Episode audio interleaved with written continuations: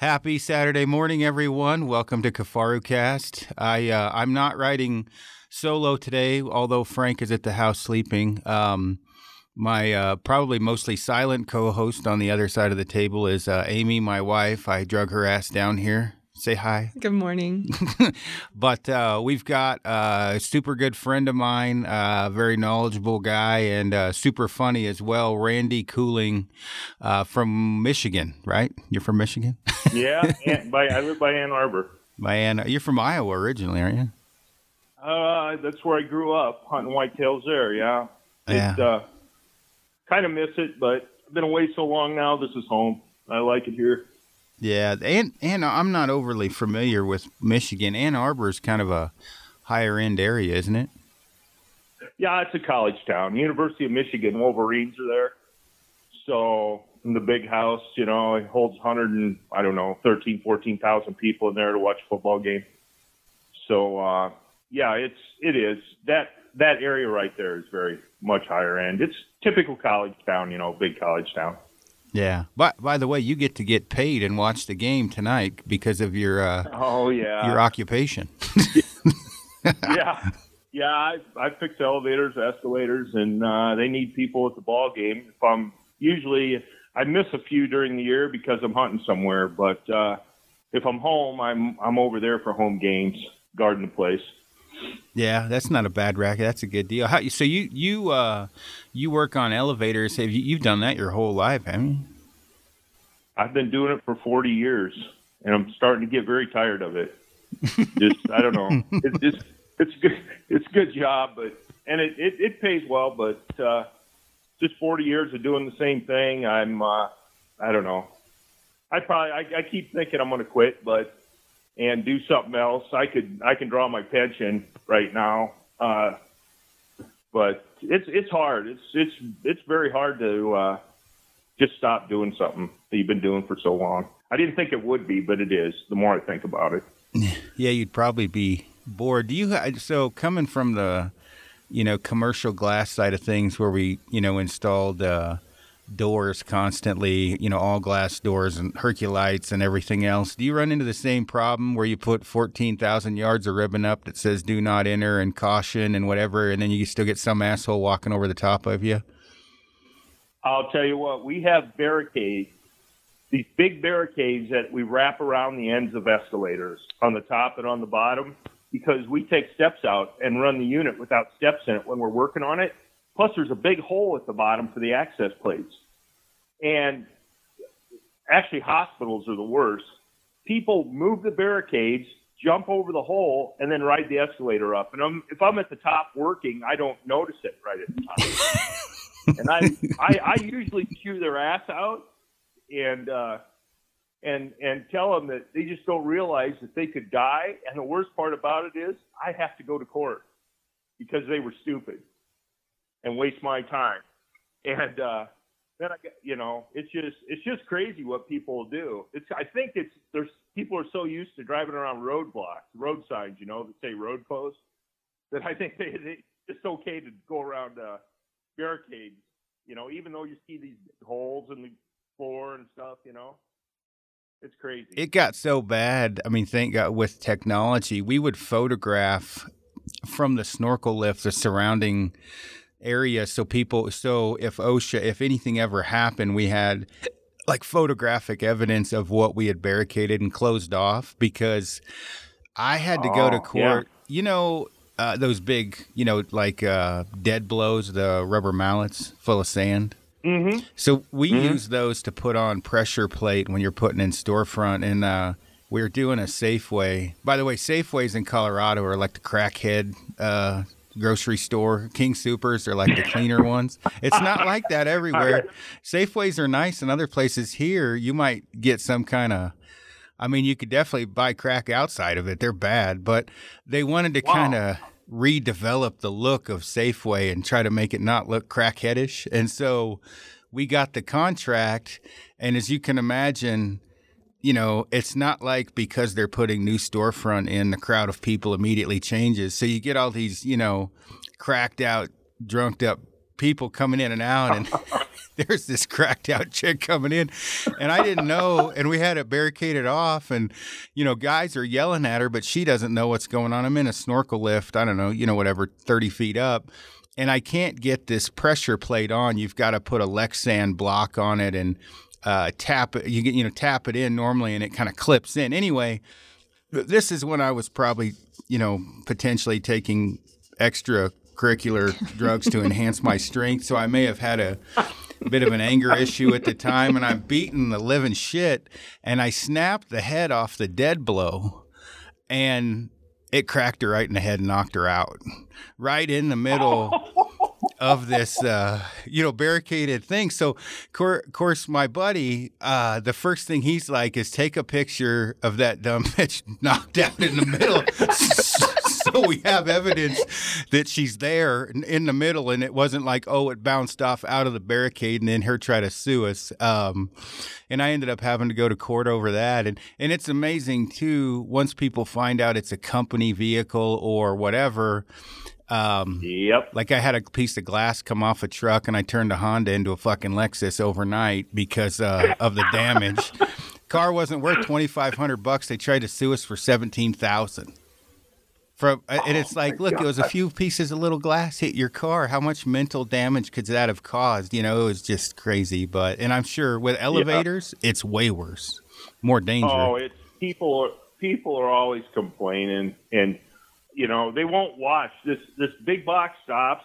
It has automatic doors, and they won't even look down to see if the thing misleveled or that, and they're tripping in, and and of course, you know, uh, elevator not leveling 12 inches off and you go there and it's a half inch off, you know. Yeah. And uh, one of one of the worst things I've seen, uh, I had a woman one day. We had the uh, down escalator off. The up escalator's running right next to us, and a woman with a little tiny baby holding it with both arms wrapped around it runs down the up escalator. Oh, good and, lord! And I stopped, and the guy was working there. I said, "Hey, hey, look, you got to see that!" And I said it loud so she hear me. And I said, "You got to see this. I, I just can't believe someone's that stupid." And uh, she gets to the bottom and turns around. She goes, "It's a long ways to the stairwell."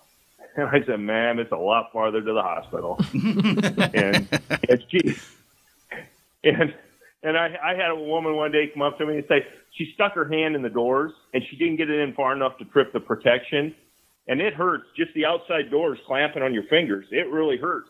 And I was on top of an elevator and had the doors open, and she come up and says, "Hey, I just got my finger smashed in these doors the other day."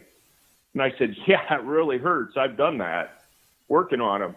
And I said, "But ma'am, I make it a practice to keep my hands out of mechanical things that I know nothing about." and she just turned and walked off.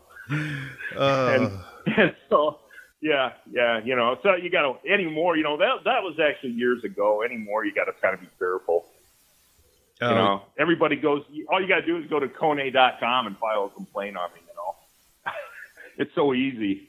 You know, to get get a hold of them. Man, I, I've got back a, then. I've got a.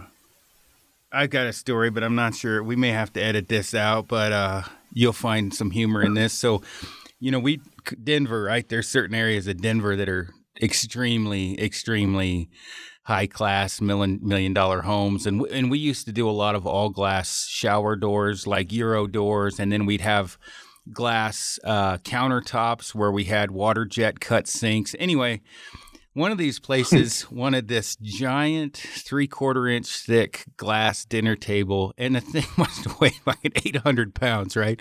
So, you know, oh p- keep in mind, we can barely find guys to pass a drug test, right? Let alone try and look clean going into these places and have the fucking common sense to take your boots off before you walk into the million dollar home. So, we had a crew of you know, semi presentable guys that were strong, right? And we go in, and this piece of glass is giant, trying to get it in the front door. We get it, we tabletop it, we lay it down, and she's in there with a magnifying glass and she kicks it back.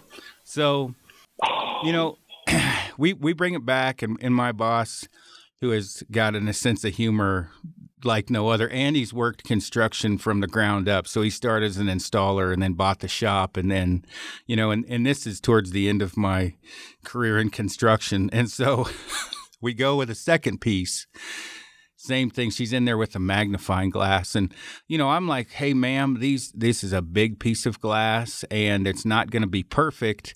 And for you to need a magnifying glass, you know, I feel that that's above and beyond." And of course, she said she didn't care, and oh, you know, probably 65 year old woman, and her husband died and uh-huh. was left millions, right? So here we go with the third piece a week later. And at this point, you know, Dan is like, What are you guys doing? Did you cardboard the glass up? Whatever. So we get it. She kicks it back. And I'm like, Ma'am, I'm going to have to, I'm going to call my boss, the owner of the shop, and have him come out. So now the one thing I'm leaving out is this this lady was, she was Jewish. Um, so Dan, Dan comes to the job site or the house and they're arguing back and forth. And finally, I hear Dan go, Ma'am, there was only one perfect thing ever created in this world, and you people killed him. and she. she cut him a check. that was the end of that. I, oh my god! And you got to figure half of my crew wasn't smart enough to get the joke, and the other half was laughing so hard they couldn't control oh. themselves. So the dumb half that didn't know what the hell he was talking about are looking at us like, "What's so funny?" And we loaded up our shit and left. oh my god! yeah. Well, he he knew. yeah. He, yeah. yeah. He, he was funny. I, we, had a customer. I did. I'll make this quick. We had a customer call one time and wanted light bulbs put in their elevator. Now that's just maintenance, general maintenance. All he got to do is take these light bulbs out, screw them back in, or whatever for us. Anyway, he calls me and wants my boss. He says these lights have been out. I get, need you guys out here immediately to put them in. And he says, sir, it's going to be a heck of a bill. If I got to send one of my guys out there just to change light bulbs. And he says, I'm telling you, I want them out here and I want them out here now. He says, it's going to be a big bill. And he says, I want him out here. So he sends one of the guys out there. You know, they got to drive maybe 40 minutes, whatever. You got travel time there, travel time back, and all that. Puts it in. The guy gets a phone bill or gets a big bill. You know, it's probably like 800 900 dollars or something to change these light bulbs. And he calls my boss up, just rip roaring and that. And he says, he says, God damn it, I could have got a Harvard graduate to come out and do that for way less than what you charge me. And all my boss says was, sir, I suggest next time you hire a Harvard graduate. and the guy, guy, guy just shut up, and uh, that was it. You paid, know, paid and the went bill. on. But yeah, yeah, but it's just. I thought you were going to tell me at the glass thing you took the very first one back, and she okayed it. Uh, I, I would time. I would be I would be lying uh, if I said I had not done that before. You know, said it, flipped it, said it the other way. Yeah. You know, I, yeah. Even though this is more about hunting podcasts, while we're telling stories, I'm sure most of our listeners will get a kick out of these. I got another one that you'll enjoy. Um, and keep in mind, uh, one of the reasons I was able to hunt so much when I worked glass is I was good enough at my job. I would say I'm taking a month of unpaid time off and you can just not hire me back if you want. And they always hired me back. So I, you know, I had a lot of leeway there, but you know, you also were forced to work with, you know, rented drunks and maybe people that, you know, quite possibly can't read and write. And there's a lot, you know, when they're trying to figure out dividing like 118 and 3 eighths divided by two, and they just flex the tape measure in half and then go to where it was bent over, shit like that. So we're, uh, we go out to this mall out east where we just did. We won the contract, and you know how like outdoor walk around malls are. They're generally 14 different colors, and I just epic Yeah. pain in the ass. So Jeremy and I go out um, to do the punch list, and you know walk the job or whatever. And and I was running the the whole show, but there was multiple different crews and everything else because such a big project. So as you can imagine on those jobs, there's a set number of people on the contract that you have to have on the job. Even if they're just stealing oxygen, they've got to fill the numbers for the job site report. So Jeremy and I go out just the last two, and it, and it this is the kind of fun jobs where it's just Jeremy and I for a week doing punch list items. Uh, you know, your people watching, staring at you know trophy wives and shit walking around, and so we go to Banana Republic where the door closure is not working correctly, and it's an overhead concealed, so the door closure's inside of the door header. So Jeremy walks up to it and pulls the snap cover off to take a look at it, and oil just pisses all over Jeremy's face. And these overhead concealed closures are 500 bucks each, right? They they're guaranteed forever. And Jeremy, of course, is looking at me with oil all over his face, like what? And the and immediately I'm like, huh, I got a pretty good idea of what's going on. So you have sash that holds the transom glass in, right? And you got to screw the sash in, and that's what captures the glass over the door. And this fucking re- ooh, I shouldn't use the R word. This guy that did this No. took a three inch twelve to screw in the transom, the sash, and screwed into the f- fucking closure. So he drilled all the way through, and you know how much how hard it is to drill through those closures, as you can imagine. Oh, Ran the screw in into those, and so it's just pissing oil. And and so Jeremy and I, you know, immediately. I mean, what do you say, right? There's oil all over this hardwood floor. You know, the owner's looking at you, and oh. I'm like, hey, look, uh, whoever installed this obviously needs to be fired. And, and they're watching us, you know, and, and of course, we probably could have been a little bit more discreet um, about the issues that were going on as Jeremy's on top of the ladder, you know, dropping F bombs and the R word and everything else about the guy that installed it. So, we we pulled those out and immediately red flags are in my mind of how many transoms did this guy put in. And this guy hopefully he doesn't listen to the Oh, podcast his his name we called him spoo and uh because spoo is oops backwards. Because he fucked so much shit up. But when you know when you're running manpower issues you know you got to hire whoever you can. So we, we looked through the job site report and who the, the the who was on the jobs those days or whatever trying to figure it out because we're talking hundreds of doors. And uh anyway it ended up being i think 36 doors he puts three inch 12s through so yeah Oh no! so any younger generation thinking about skipping college and working construction just know you will make a lot of money but you also may have to deal with some stupid people and i we literally could spend four hours talking about the dumb shit i've seen on a job site and mistakes made and Yeah. how oh we well i actually while we're talking and amy's here for those who don't know i met amy on a job site Was it 12 years ago now 10 years almost 13 i so think as as you know, right, I've got a, a crew with me of how many? What do we have? Six guys. Yeah. And she's she's uh, a bank manager. You manager at that Yeah. time? Down at Cherry Creek, which is just full of rich people, and we're changing out the old glass and putting in the new glass. You know, right? So it's a demo reinstall, and uh, we had to have one of those 180 foot snorkel lifts because we were coming at it from the road, which there's only like two of them in Colorado, right? It, it, it's a butthole pucker when you got that fucker fully extended. Wow. Um, yeah. Anyway, so she walks under me in the call sign or the code name, you know, where it's checker, right, for, for hotties. And so I- real undercover shit, right? So I, I yell, checker. And she looked up at me. She's like, "Are you talking to me?" And I was like, "Uh."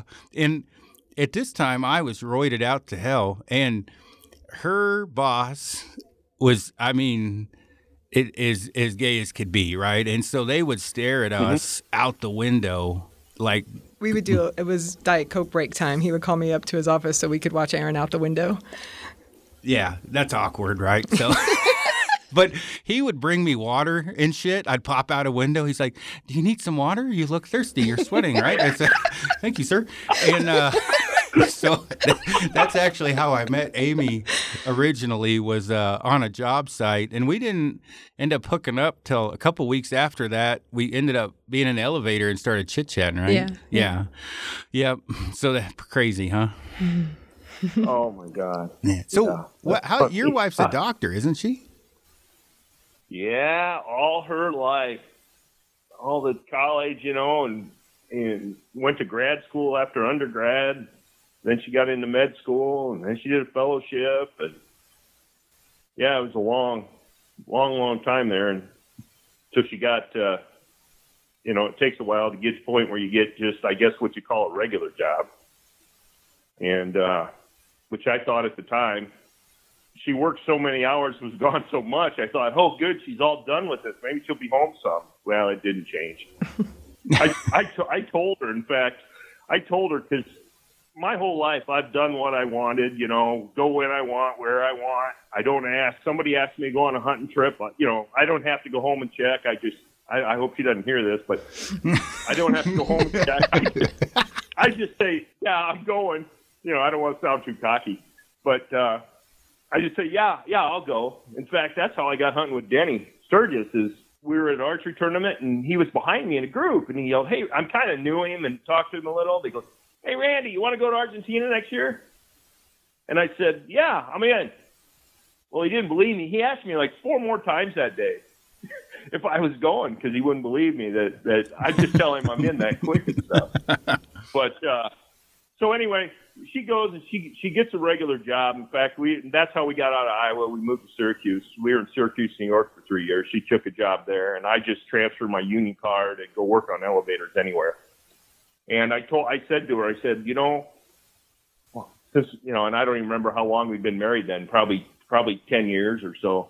And I said, you know, I've come and gone and done what I want this whole time we've been married. I hope when you get a job and you're home more that you know you don't expect things to change real fast. Or and she says, no, no, we'll be fine. Well, I found out it didn't matter. It's still hours and hours and hours and weekends and just never know. It just just she doesn't get home every night till about seven o'clock, seven thirty, you know. So nothing yeah. nothing's changed for thirty seven years I've been married, something like that. Holy. I never calculated something like that. So yeah, so you're in a union, right? Is, is that right? Yes. Cause, cause yeah, it, yeah. I, I lived in Minnesota for a bit, and um, you know we're what you guys would refer to as rats out here. Um, Colorado's not a yeah. union-dominated state, and uh, uh, I will say, like my employer, whatever, he paid us extremely well to where it was, you know, equivalent or above, you know, what what what union guys would make. Um, and. I've seen places like that. Yep. And, and so, you know, coming from, and I remember my first day working for a, a union place because non-union, you know, it's not as is or break oriented, and you don't have to. I mean, it's not like a lot of guys will work through lunch and take off and. Uh, you know, you know, it's rather it just work straight eight and and uh, anyway, uh, the work ethic, and I, please, no union bosses call me. I'm not saying anything bad about the union. This is my limited experience. Uh-huh. So I get to Here the we go. well, I get to the job site, and it's one of those strip mall deals, and there's like a hundred doors to set, and so you know, me being me, uh, we pull up, whatever, and I mean, they're standard, super simple, like um, exposed, I guess was what you would call it, uh, uh, closures, right? So they're pretty easy to set. So anyway, I, I grab a door off the truck and you know throw it over my shoulder, and the the guy that was running the job, I get about I don't know fifty feet away. He goes, "Hey, high pockets, where the fuck you going?" and I. I was like, what? I was like, I was going to go set this door. And, and I kind of figured, you know, I'll just run around the whole building and I'll hang all the doors and get them, um, you know, racked or whatever. And then you just come behind me and put the closures on. And he goes, all right, slick. Or no, no, he called me big wheels. He goes, all right, big wheels. You want to work till June? You want to work till January? And I was like, mm, January. He goes, Well, let me tell you what we're going to do. We're both going to carry that door over. We're both going to walk back. We're both going to grab that closure and we're both going to screw it on. How's that sound? And I was like, Sounds good. Yeah. Hey, whatever. All right. Oh my God. that and, and, that was kind of my my. And I'm not saying union, you know, workers don't work hard. That was just yeah. my initially. I was like, all right, this is gonna be a little bit different than what I'm used to because, um, you know, we could kind of I say set our own hours. You know, if we wanted to show up at six and take off at two thirty or work four tens and, Yeah. and go hunting or whatever. I kind of could set my own hours, and I you know I always have my own crew, so li- little little bit different. And and I got fucked with a lot. You know, I got called rat and shit and everything else. And I uh I worked in Washington for a while, and we had union guys picket, and uh oh dude, that was awesome because I'm a super confrontational guy. Um, so. You know, I'd go out to the picket, we'd be throwing shit at them and uh, grab their signs and snap them in half and shit, just trying to instigate them. But that was back in my younger days when I was a bit more aggressive. Yeah, I I I've never really ran into. I mean, for one thing, elevators we're so specialized, and in some states there's I think there's quite a few non-union, but you know elevator companies and stuff. But around here there really isn't. Uh, New York, Iowa, never I've never really ran into having any of that, but uh, they're they're pretty good to us. I mean, there's days we start early. We don't you know, we don't, we don't, actually, we don't even get breaks. It's not even in our contract that we can have a break in the morning, the afternoon. Uh, but, and we work, if we're working doing something, we'll work through lunch and take lunch late. I mean, it's, it's not, it doesn't feel that, uh, like you're in the army kind of thing or that, or where guys are really watching you and worried about every little thing you do because they don't want you, uh, you know, they're not worried about you doing more than them and stuff like that, you know, or getting done too fast or or stuff like that. It's with the elevators, it's it's fairly laid back. I mean, we get pressure on us because everybody needs to make money, you know, at times if things don't go, you know, especially when things aren't going well. But uh, Yeah, I think too it's different, obviously, because with you know we've got twenty guys on one job site trying to close the building in, where you're, you know what I mean. Yeah. You're more, you know, Yeah. scalpel type of Yeah. stuff. I'm a, we were a broadsword. yeah, yeah, exactly, exactly. And usually, usually other unions are pretty good to us because they need the elevators. They want them, they want them in and done and fast because they need to haul stuff up and down the, you know, when when we're installing them, you know. yeah, and uh, with And, us, you know, we're the assholes in the group. Where's that? Especially when it's cold out. What fucking glass guys can't get the building gonna say. closed up? Yeah, yeah, exactly. Yeah. Anyway, I had I had fun though with construction. Jer- uh, Jeremy Troxel, he's a super close friend of mine. We don't hang out as much. He was my apprentice forever. He's actually a PM now. He might be running a, a glass shop, but you know the kind of like uh, you know, let's say living in Washington, I only remember the sunny days, not the 230 rainy days when I look back. So I I don't remember the bad Yeah. times as much, but uh, physically, it's it definitely took a toll on my body carrying those big ass units, you know, upstairs, especially like when you couldn't fit one in an elevator. Um, mm-hmm. and uh, yeah, and, and elevator guys, obviously, like we we would have, and I can't remember who the big uh, elevator companies are out here. There's two of them. Um, Uh, there's there's probably Otis Schindler. Yeah, Otis. Thyssen. yeah, that's that was Otis one of the them. big one. they you know Yeah. they would come out sometimes and uh you know work with us on the time delay for the the door you know the doors so they're not banging into the glass and everything else and i just i Mhm. I, I remember we had one guy die one otis guy die on a job site at fiddler's green and uh the cable somehow came undone whacked his head off or some shit it was cra- Well, crazy Yeah, I don't know. It's it's been bad lately. In the last, I think, year and a half, we've had eight elevator guys killed, and uh, not necessarily on construction. It's uh, even guys doing maintenance and stuff. You gotta, you just, you know, you're right in the top of the elevator. You just, you, I got one guy opened doors. He thought the elevator was there, and he opened the doors, and it was dark when the lights were off in the elevator he left them off. The next day, he went to get on, opened the doors from the outside, went to step in, the elevator wasn't there. That happened right here in my town. And he went down six floors. Oh good lord that's horrible Yeah. And, well, you know, they're just, it's, it's one guy, I guess a guy, a guy died here a couple weeks ago. I guess he got electrocuted, which doesn't happen very often with elevator guys. Um, but, uh, It's it's just like anything though. You just you do it too long, you can get complacent too, you know. And you gotta try and stay on your toes the best you can. Yeah. Oh yeah. For Think, for things, think things out. Yeah, think things out before you do them, especially when there's a lot of moving parts. Uh, I, I had a I had a friend that was wiping an elevator machine down. That you know the cables go up over a driver, and there's counterweight cars on one end, counterweights on the other. He was wiping with the rag, and it caught the cables, and it sucked his hand up under the cables, and the elevator stopped, and his hands were between the cable and the driver, the sheave. And he's standing there with his hands pinched between the cables and that, waiting for that elevator to move again so it'll run his hand out from under there. So that just- sucks. yeah, yeah, his fingers were screwed up for the rest of his life. Yeah. Well, on a brighter note, They let's were- start talking about hunting. Jesus, now I'm all I depressed. think so. Right. Depressed. God damn. Go to college, kids. Jesus.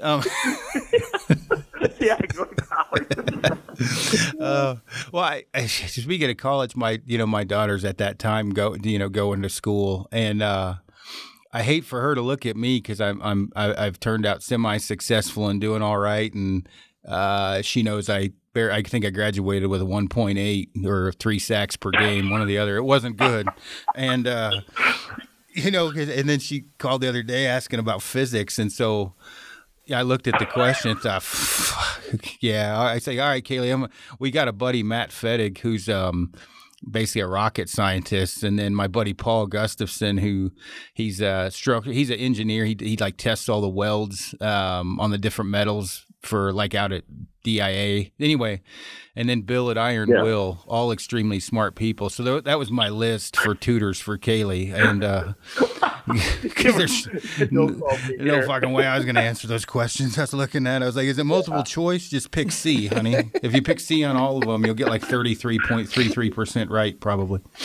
But That's that's always what I heard too when I was Yeah. going to college. Always pick C if you didn't know. yeah, but uh, but you so you've shot traditional archery pretty much your whole life, haven't you? Or pretty close, yeah, anyway. I, yeah, since 1974. Well, I, I started started hunting deer in 1974 with a I was with the negative recurve. negative three at that time for those listening. Yeah, yeah, that's what I figured. And uh, I had a few years, you know. I was I was only 14 then, or yeah, I think it was 14, and and you'd see guys with compounds, and I do, and all, you know. And eventually, I got my mom to buy me one. Actually, I was my mom was always good. She'd say she'd get it for me, say, okay, you got to work and pay this back, and then she'd never make me. Anyway, yeah, I I It's honed like a millennial. a little bit. yeah, yeah, exactly. Yeah, exactly. You know, I'd just be saving money, and then she never asked for it, so I probably didn't bring it up. You know, Yeah, no kidding. and uh, but anyway, yeah, no, almost almost forever and that. And I, I had about a target panic back in uh, like 88, 89. I hunted with the compound a couple years there. Um, for some reason, the let off, the let off of the compound, which then was probably only like 40% or something, uh, was enough that uh, I always shot 70 pound recurves and just that let off, it just, I didn't have target panic when I didn't have that tension at the back, it seemed like. Well, you, you If I know what I knew now, Yeah. I just would have bought a light re- I I, would have bought say. a light recurve. you know? you overbowed yourself for for years, didn't you? Didn't you always shoot a, just a crazy heavy bow? Oh yeah, I, I mean, yeah, I mean, I've shot I shot 80 pounds a couple years just because I was going Fuck going uh, water buffalo hunting. That's You know, horrible. and the last time I went Cape buffalo hunting, I shot 80 pounds and I put a clicker on it to boot. You know, oh Lord. Um, but uh, back then, you know, I was shoot, I'd shoot an 80 pound compound bear bow, you know, fingers and bear bow.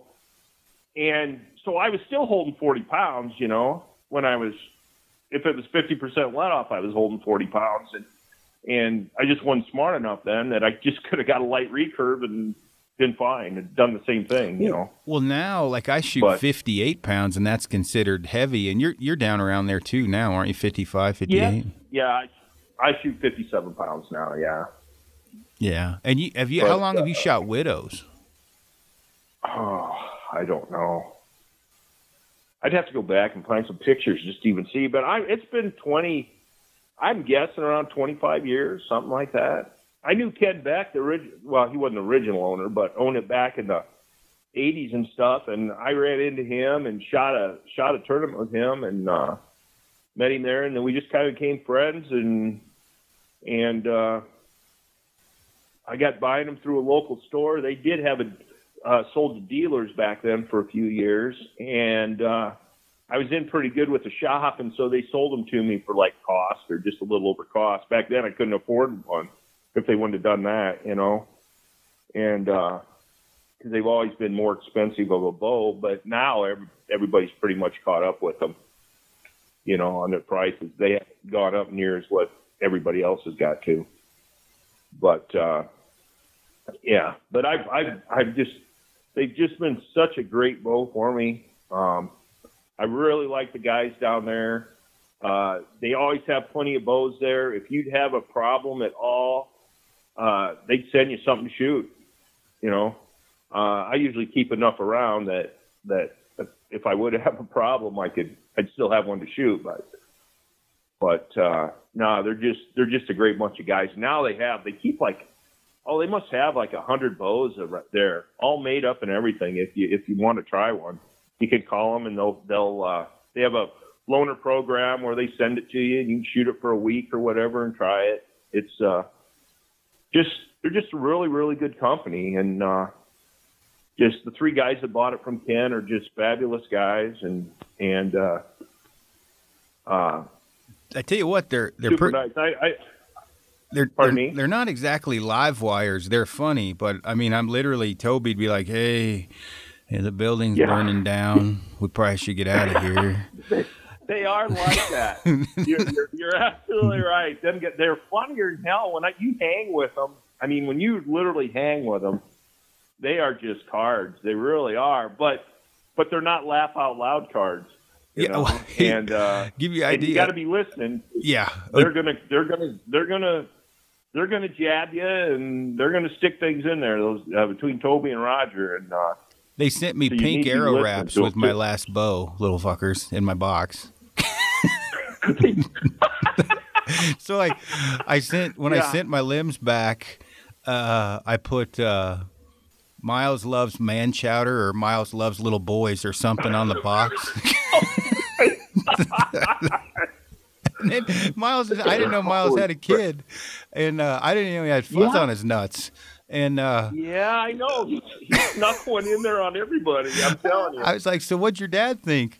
Oh, he wasn't real happy at first, but you know, I mean, he he's happy now, I guess. You know. oh yeah, that that kid's on Facebook all the time with nothing but smiles. Just that they're his uh, Chrissy, my, uh, Toby's wife, is always posting pictures of that little kid. That little kid always in somebody else's arms. I mean, that that little kid's getting more loving that probably knows what to do with. Yeah. Oh yeah. No, they're funny. they're they're super good, uh, good dudes, and and uh, they I, it, you know, I call you know I hey man, I fell on the deer and the deer fell on the bow and then I fell back on top of the deer and I, am pretty sure I fucked the bow up.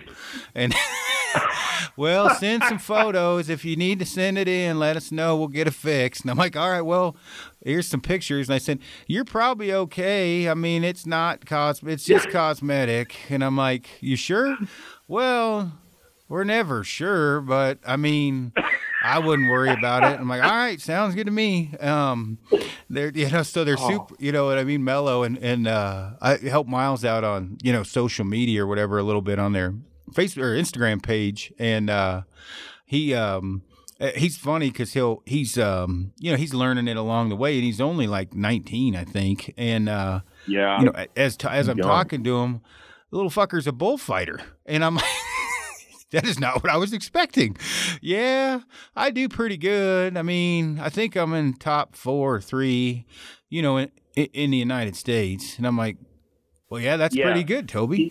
or pretty good, Miles. That is pretty good. Miles, yeah. and then yeah. he got his nuts sack. What's that? Horn up into his nuts.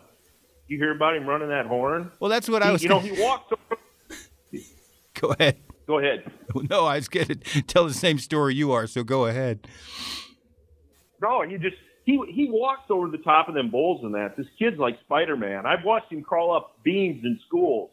You know, I and And his and Christy saw the video and says, "I think they're going to be glad to get rid of him this year." They had a straight I beam. He grabbed it and walked right up into the ceiling in the gym, and then came right back down it.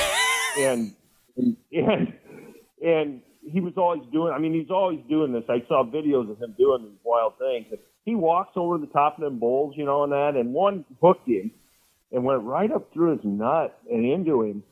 And he kept fighting that day. And that night he went, he got back, and there, he had blood all over him and down in him. And he said it wasn't even really hurting. And he went to the doctor, and he had this giant puncture wound, and they had to stitch him all up in that. Oh, I I I, And, I texted oh, him and asked crazy. how his uh you know salmon eggs and grub worm were and he was like i think you mean ostrich eggs and uh uh like whatever like sea e- or sea eel or something or python or some shit he came back with he's pretty snappy kid he's funny but obviously no Oh. fear No, and then the doc said you, you're going to need to take take three weeks off, you know, and be careful with this. He goes out the next the next weekend. He goes out fighting bulls again. I think he rips a couple stitches out yeah doing it. yeah But he's just, I don't know. The kid's crazy, but he he's he's just like Toby too. I mean, he's funny and just just a great kid. Oh, You know. yeah no I, I mean yeah they're world class people but are you shooting uh you shoot a PMA don't you right now Yeah, yeah, I I like a little heavier riser, Yeah. and uh, that one is. And I started having them make me solid fiberglass risers, just just nothing in it, just black. And uh, it was so you know just for the the stabilization of the bow and that. And I'm telling you, that thing shoots beautiful like that. There is nothing there when you shoot it, but I hated carrying them on sheep hunts you know, because I'm adding two more pounds to the riser, and so I went back to using wood ones because they're just they're just so heavy carrying around and backpacking around. There's quite a bit of phenolic in that one. They just that that one is beautiful. I think I'm going to use it up in Alberta. The black and white ebony. They put quite a bit of um, phenolic in the the riser for that one. Yeah, they told me I can't remember how Roger worded it, but it, it basically translated to Randy would fuck up a wet dream. So he's a good person to have test shit because you break everything. I think is what they. Yeah, I've, I've done a few things to bows. Usually after a sheep hunt, I got to send them in. They got to, they have actually the riser in the catalog showing before and after of how good they can refinish stuff is one of my risers. well, they they may be have. using mine from this year because that deer, that mule deer fucked that up. But they said, well, you shoot light, pretty light arrows too. So they were saying, as far as testing limbs, you'll shoot a 450 grain arrow at 70 pounds or something crazy, or 480. Oh yeah, yeah. I always did. I always shot about 400. Yeah, around 480, high 400s, depending on the arrow and how it came out. But uh, I usually shot around 500 grains or a little less. And uh, Well, Ashby I- would I- spank your ass for that. I hope you know. oh, geez, yeah. you know what though? I mean, with 70 pounds and that, I I always kept my speed up around. Oh, I always liked it between 210 and 220, and uh, I normally normally I'm you're closer around 210. That's an easy number to achieve with 70 pounds and get an arrow stiff enough. I was always shooting full length arrows, so getting them stiff enough and and that. Um, but but I just always like that speed because I always like to shoot out to 50, 60 yards, and uh, it just it just closes your gaps up so much having that, you know, because I always shot just one anchor, split fingers, corner of my mouth, basically what you call instinctive, I guess, and uh, so you know different than what I do now, and so I just and even now having having face walking and that it's I still I still I'm shooting a 480 grain arrow, but I'm doing it out 57 pounds. Um, but there's such a big difference. I was shooting 50 pounds for a while, and just going up that seven pounds really made my gaps close up out at longer range, gave me more yardage. Yeah. Well, you you've Yeah. zipped through some pretty large bodied animals with, I mean, I, I guess especially with the um the craze of FOC and everything else, you you've um, uh, well you've zipped through a moose full body length with a 480 grain arrow or something, haven't you? I mean, you it's, Yeah. it's not like your setup hasn't worked for you. Yeah, back then that was that was a long time ago in '91, but they had uh, we shot 2413. I shot 2413 aluminums, and back then guys were swaging the end so you could just glue a broadhead on them. And I glue a 100 grain Delta nubbin on the end of that 2413. So hell, the shaft was even bigger than the than the ferrule on the broadhead, you know. And because we all thought we needed a lot of speed back then, and I shot a moose. I had a moose that was uh, six feet from me. My buddy called in an Alaskan moose, and when I drew on him, he turned. It spooked him, and he turned to jump away from me, and I just shot into him, and it went in inside his uh, right leg, right inside of the underneath and his belly, and it went up through him and came out through his uh, rib cage at the front of his rib cage, and uh, no problem just with that. And that was 70 pound bow too. But uh, so yeah, I'm not. I don't get too hardcore on. I know you like a little heavy arrow, and I, I can't argue. There, there's no doubt in my mind heavy arrows penetrate better. You you have more. There's no doubt in my mind. And uh, that's why if I go Cape Buffalo or hunting or that, I'm trying to get a 800, 900 grain arrow because you will not penetrate them without it. I, I think, and this Um, is something I try to explain to people, and, and you kind of solidified that it's what you're comfortable with and what you're confident in. And man, confidence outweighs a lot. and every, every everything. it, It's oh, everything yeah. as For- far as I'm. I'm confident at 40. I want a 40 yard point on. I want 180 feet per second. And whatever my arrow weighs to get that is what it weighs. And 500 And 565 to 580, 600 grains is about what that usually ends up being. And uh, I don't really worry about anything after that because that's what I'm confident. And you're confident in due to a lot of success, you know, a 480 grain arrow or whatever. So you can't really argue with it. Yeah, and I'm I'm I'm still shooting 200 and what 200 and I don't know what that outsert is from Valkyrie. 56 grains. grains, The stainless grains? steel is 56. The How al- much is the aluminum? Uh, 20, 20 something, I think, 24 grains. Oh, is that all it is? Yeah, well that's what I'm shooting then. 200. I'm shooting a 200 grain, and I've gone to three blade. I never. I always thought I needed two blades, and uh, Brent convinced me that his broadhead will do it, and I've been very, very, very happy with it since I started using it. And it's probably going to be one of the things till I see something happen that goes bad that I thought shouldn't. You know. Yeah. Well, Uh, what you've been pretty successful. Um, what uh, I mean, you've shot. You got a grizzly, moose. You've got black bear. Um, bunch of elk. What all? I what, got a brown bear. a brown bear. Yeah. What? Uh, Yeah. I mean, lay down, kind of throw down your your resume. What all have? You I mean, you've killed a ton of shit with a recurve. Yeah, I I love to hunt everywhere too, and I I have 20, 22 animals in my North American species, um, with my recurve, and uh, I've shot. I've been to Africa a few times. Uh, I've been to Argentina and shot a red stag. I've been to New Zealand. Um, I've been to Spain, shot a Beceite ibex. Um, I don't know where else there is. Been to Canada a bunch, all over Canada hunting.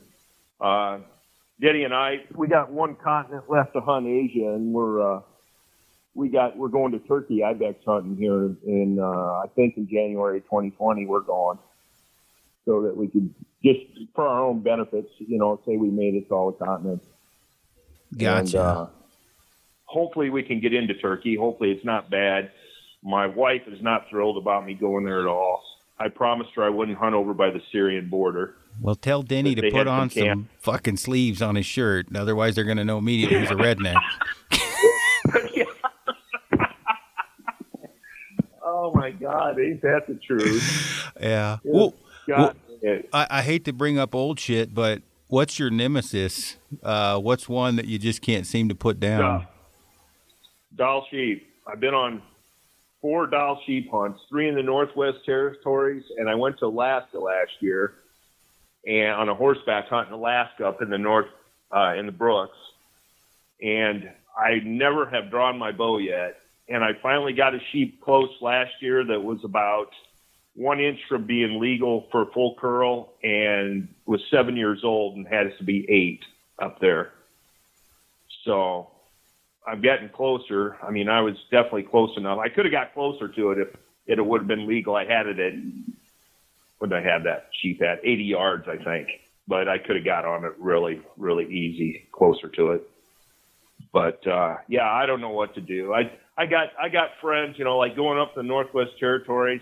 I've recommended it to a few other people. Denny killed a sheep his first time up. Another fr- with his longbow. Uh, another friend that I booked that went with us, he shot one right then the first day. Uh, two other guys. One guy shot one at seven yards, and the other guy shot one the first day too, up in the Northwest Territories. And I can't. I've had some bad luck. I've had grizzly. I had seven rams one day at 70 yards, uh, trying to sneak in. The grizzly bear come running down and blew them out. Uh, just you know, but it's hard to believe that I could go there that many times and not shoot. I mean, I'll shoot to 50, 55 yards. I'll I'll shoot. I think he'd get that close, but. uh I would say that uh, my uh, my one liner for that for you with Dall Sheep would be uh, if it was raining pussy, you'd get hit in the head with a dick. You're exactly right. Yeah, Oh, yeah shit. that's how I feel about it too. Or if they were giving know. it away, you'd be to- in jail, one or the other. Yeah. I, guys, guys give me a bunch of shit because I didn't grab a rifle and and shoot one, you know, and, and maybe maybe that's what I need to do to break the ice. You know how sometimes you try and try it, you get one, and then all the rest seem easier after that, you know, killing stuff.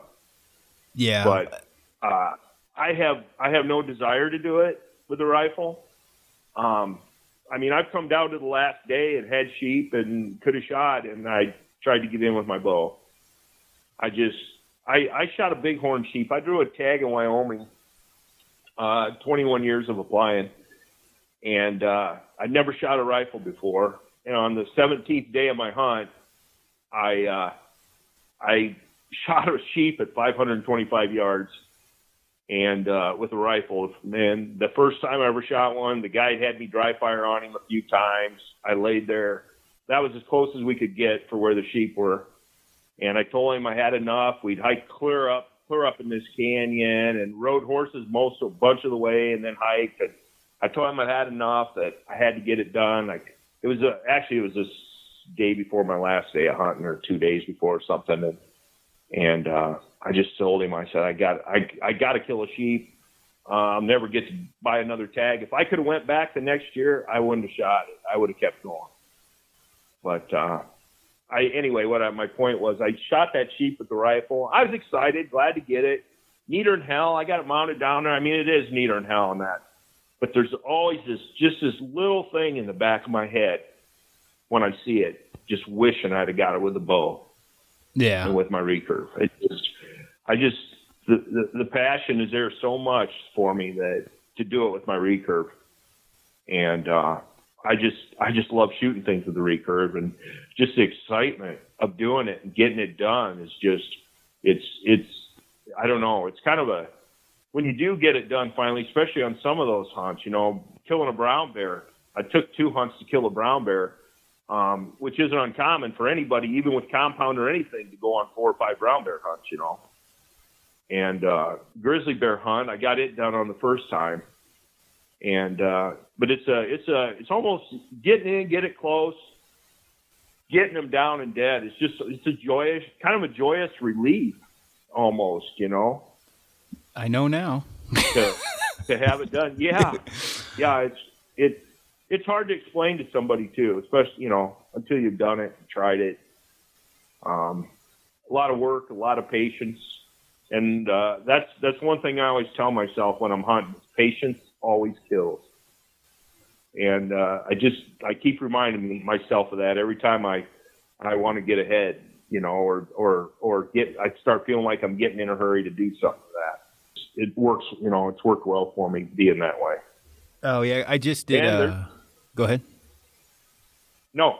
I said there's times that I shouldn't have had patience. I should have done other stuff, but normally, percentage wise, I'm I'm going to say patience always kills when you're trying to get some of the recurve.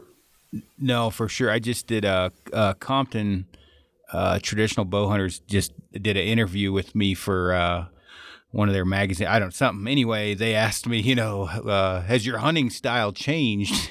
you know, since you picked up a stick bow, and uh, my response was something like "LOL," like you know, laugh out loud. Yes, uh, because you know, I mean, when you get up to eighty and just shoot it, you know what I mean. With the the compound, it, you know, that's like a you know, at least a par two or three for most with the stick bow. I mean, you know, 40 I, am mm-hmm. pretty confident with and, and the number one thing that, you know, I've gained is is is patience. You know, you you just have to be patient and, and almost every animal that I've I've shot with this stick, um, not everyone, but um, was you know it may have been uh, being aggressive at a certain point, but in the end, having the patience to you know even if it means having the patience to pass on something for another day, not just necessarily a stock to where it's in a more stockable position or, you mm-hmm. know, you see a hell of a lot more animal behavior when you're shooting a recurve because, um,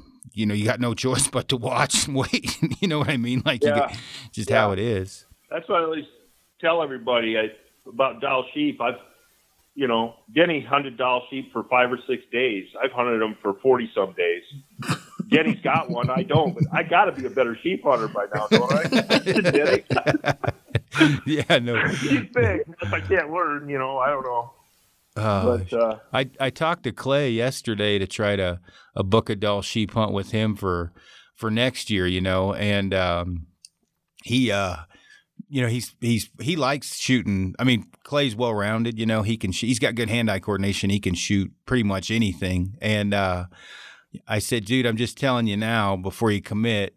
Um, you know me. I said, I, I really, I'm not that worried about bringing one you know, home. I said minus, you know, some double broomed above the nose, just, you know, dipping heavy. I'm not picking up a gun. It's going to be with a stick. And I said, I don't, I don't want to piss off a, a guide or something because, you know, it's going to take the right place and right time. And, uh, he's like, yeah, no, no worries, man. He's oh, like, no. we'll figure it out. like, all right, we'll see. so, because I, I, mean, yeah, I mean, guides got to get tired of that shit. I, I would worry think about that too with guides. Yeah, you know, I worry about with guides, and and and I walk in, and you know, it's where's your bow, and it's in this bag, you know, and then it's oh no, I drew this guy. You know. well, didn't Cronenberger wasn't he yelling at his guides because they forgot your bow because they, he didn't know you had it because it was in a smaller box? oh yeah, I, I when I was brown bear hunting, I got into Cinder River Lodge, and the guys are carrying my bags up, and they said, "Where's Randy's bow?" And they said, "It's right here." And he got mad at them and argued, "No, it's not. It's not there. It's got to be in a bow case, you know." And that, and then and and finally, uh, they they uh, insisted and told him that what it was, and it was in there, and then he was good with them. Yeah, he told me about that last year at the sheep show that he was chewing their ass out and all over them and wouldn't believe them and and uh, you know. Well, did, didn't but, you have uh, some dude kick you out or not or uh? He, you you booked a hunt with him and then he, he turned you turned you down because you were shooting a recurve. Well, yeah, I I talked to him at the sheep show. Of course, I don't, you know, I I don't know if I don't offer it, but I don't think about it because it's just what I hunt with. I guess I don't even think about it. You know, I'll say I bow hunt, and I went. I called called my booking agent to see if he books with them. And he said, yeah. And he sent him an email saying that I wanted to book for this certain year because they have some Fannins and I was going to go hunt Fannins. And I knew they had a few hunts there. And he sent it back saying that uh, he had a couple excuses that were bullshit. Like, I don't know. I don't know what the dates are, how much it, I think it was, I don't know how much it's going to cost for 2019 or 2020 or whatever the hell the date was. But I just don't think I can take Randy since he's shooting a traditional bow.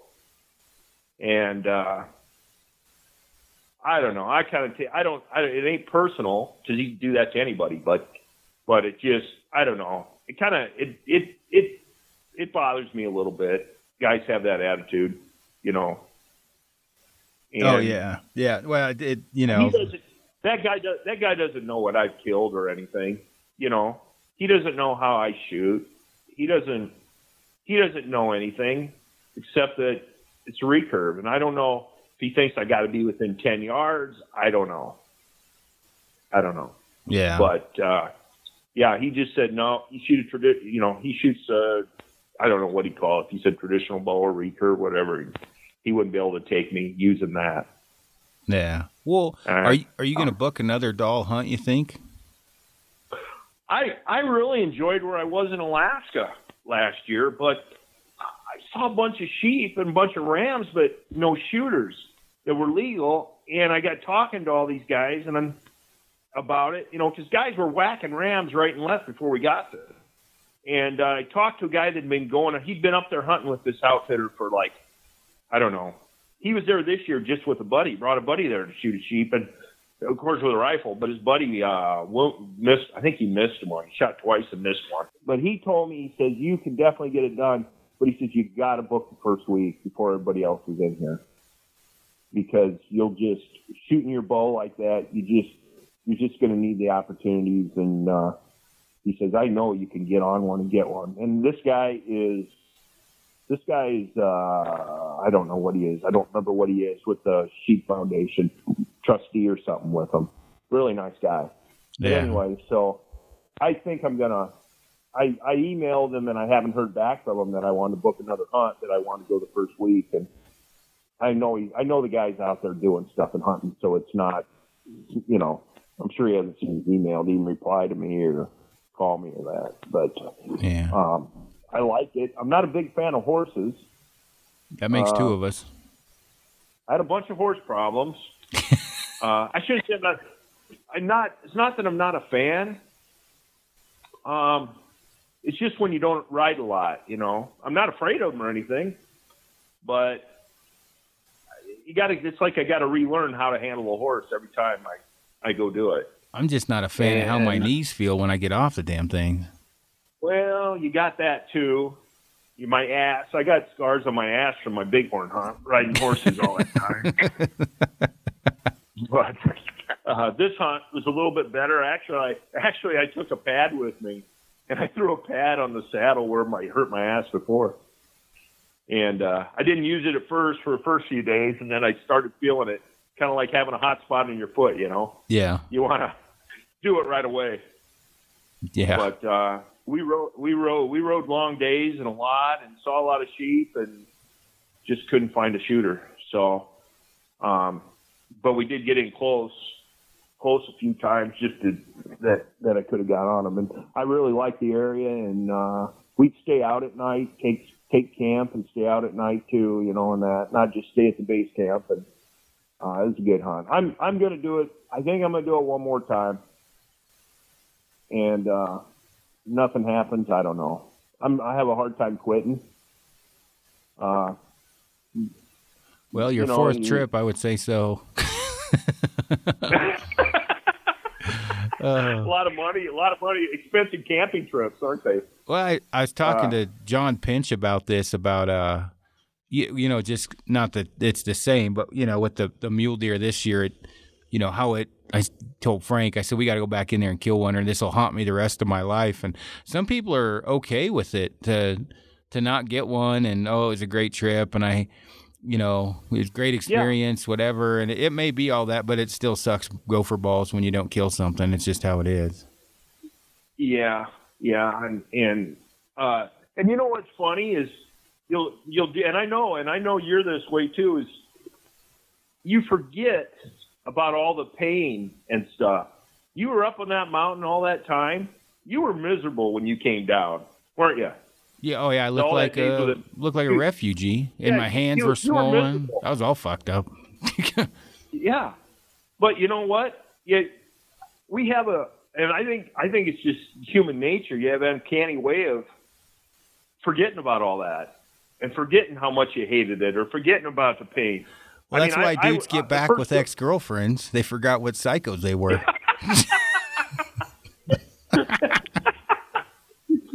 oh, that's funny.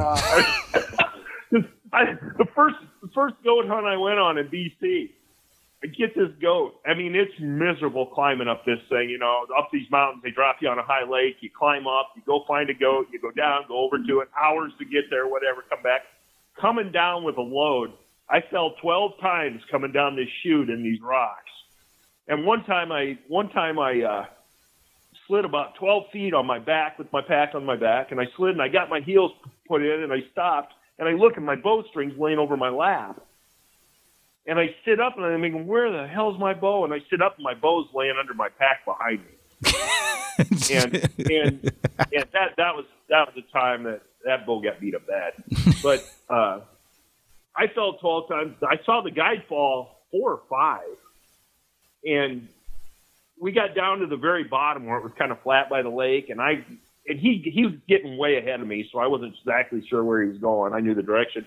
Anyway, I'm standing on this big boulder, and it's about three foot, and there's grass right below it. And I'm standing there looking, where the hell did he cut around here? And my foot slipped, and I went off that boulder. I landed face first on the grass, and I slid downhill into a pine tree. and I rolled over on my back with my pack on me, and I'm moving my fingers and moving my ankles, seeing if everything's all right, you know, on my wrists. And I get up and I head head over towards camp. I get there, and I'm just, I mean, I'm just sweating like you wouldn't believe, soaking wet, just and I crawled in that tent and laid down and I looked at that guy and he says, Aren't you going to get your sleeping bag? And I just said, Hell no. I said, You know what, buddy? I'm, and you know, and then I was probably 50 years old. I said, I'm not ever, ever doing this again until I'm in better shape and 21 years old. next thing you know, I'm booking another, sh- another goat hunt up in Alaska in a place where it was way worse hiking than it was in BC, and I didn't know, you know. And I'm having to wear crampons up there because I fell so many goddamn times, and, and that, you know, and just. But you forget about it, you know. And I'm sitting here, I was sitting here thinking the other day, you know, God, I'd really my goat. I shot a goat up there and it went off a cliff, and I couldn't retrieve it. It was unretrievable. I was actually thinking about booking a hunt with them again, and all I could think about. Well, I was there. I was so miserable, and I was I don't want to say what I, you know, that's when I told you I was taking that stuff that had keratin in it. Yeah. And my whole body was cramping up. I think it was carrot, creatine. Creatine, right? yeah. Creatine. And my whole body was cramping up. You couldn't touch me anywhere. Every muscle in my body hurt. And, uh, I had a hell of a time. And every, and it was crawling up because you, you actually glass these goats from the river bottom and then you have to climb after them. And, and we ended up going up there and staying then, uh, one night before I shot the one goat because it was just it was just killing me. I hurt so bad. I could think of how miserable I was, but then here I was thinking about doing it again. You know, well, tell, just, tell me if you're going to do it again because I'll book with you because I, I want to go on another goat uh, the good thing oh. with me is I'm still young and dumb, so I can carry a lot of shit, and I'm funny. So, yeah. yeah, I used to carry some of my stuff. Actually, we had a packer too. He helped me out carrying stuff. I ended up having to take my bow apart and jam it in my pack because you had to pull yourself up. You know, you couldn't even use walking sticks. You had to grab the alders and pull yourself up in that to get up in areas and that. It was just Oh yeah. Dude, I, something. I had to strap that bow around me this year for that deer, uh, like Legolas, except a fatter version with short hair because uh, I couldn't uh, I didn't have my pack because I dropped my pack and I got to these cliffs and I'm like, man, how in the hell am I going to get over these cliffs? So I, you know, I put my my riser on my back and my string on my chest, which my chest is a hell of a lot deeper than a nine and, or eight and a half inch brace height, you know, so it wasn't moving a whole lot because it was stuck around me. And I'm getting over these cliffs, and I'm like, man, this is one of those falls. I'm not just going to end up all fucked up and brain dead. I'm going to die. like this, that's a long ways down, you know. But yeah, yeah, I figured I figured you were going to tell me you were popping arrows out of your quiver doing it like that too.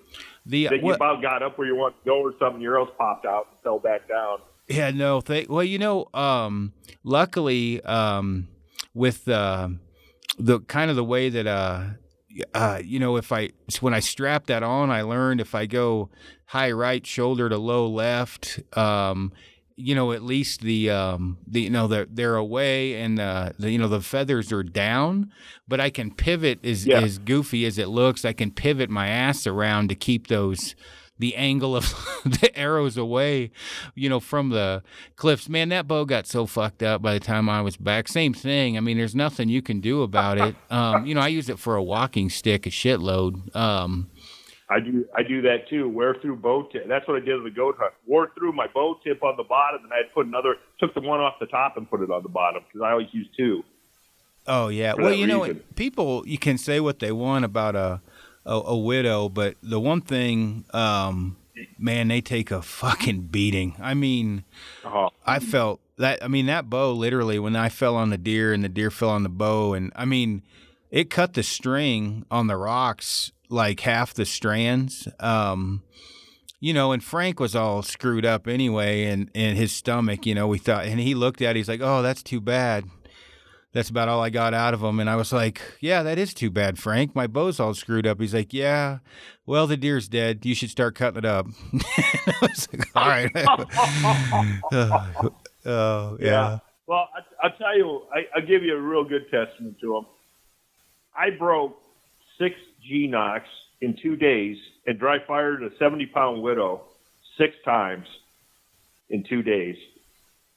And every time I did it, I thought, oh, how many more can this take? And they'd do it again. And I called Easton because they were G Nocks shearing right off. And I called Easton and I said, we got to do something. I'm sure my voice sounded like I was a little bit uh, anxious. And the guy figured out I was cleaning the bottoms with acetone, not taking the nocks out. The fumes will go up and deteriorate the nocks, Yeah. I've And- heard that. and uh, it'll weaken them. And so I, yeah, two days my bow, and and not only when they dry fire, it hurts the bow, but goddamn, you get marks on your arms and cuts and all kinds of shit. You know. Yeah. it ain't just it ain't just the bow hurting. You know, I had giant welts and a big bump, and and plus you're hitting that same spot the next time. So yeah, and they they they've held up good. I I did break one one time. I broke I broke a riser once. I drove over it with a truck and a trailer, and uh, it did- it did crack it.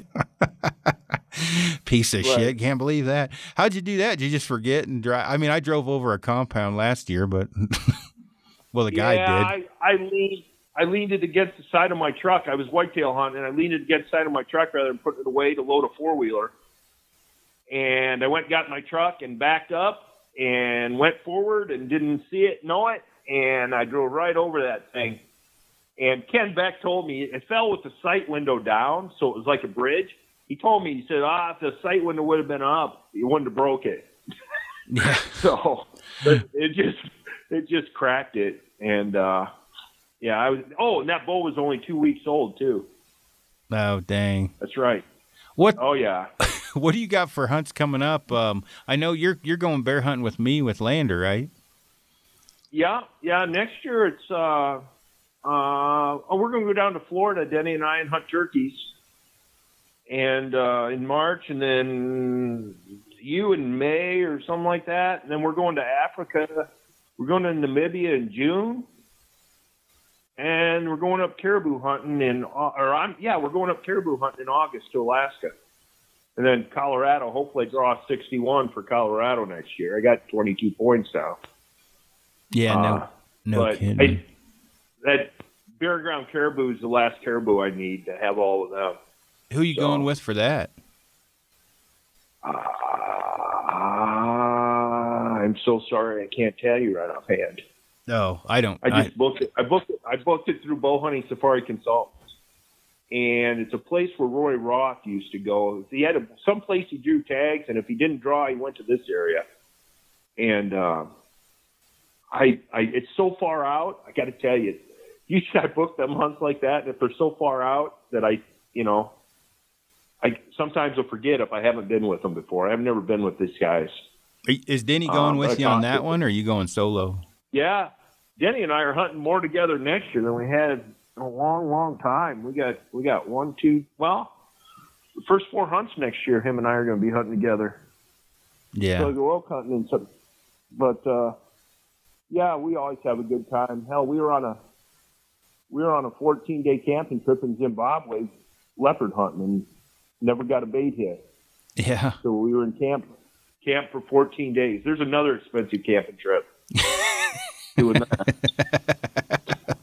Yeah. God damn. I quit, I quit worrying about the money a long time ago, though. well, Just you know it's a possibility, you know. You you guys practice shooting at night and shit and every. I mean, you guys put a lot of effort into that too, didn't you?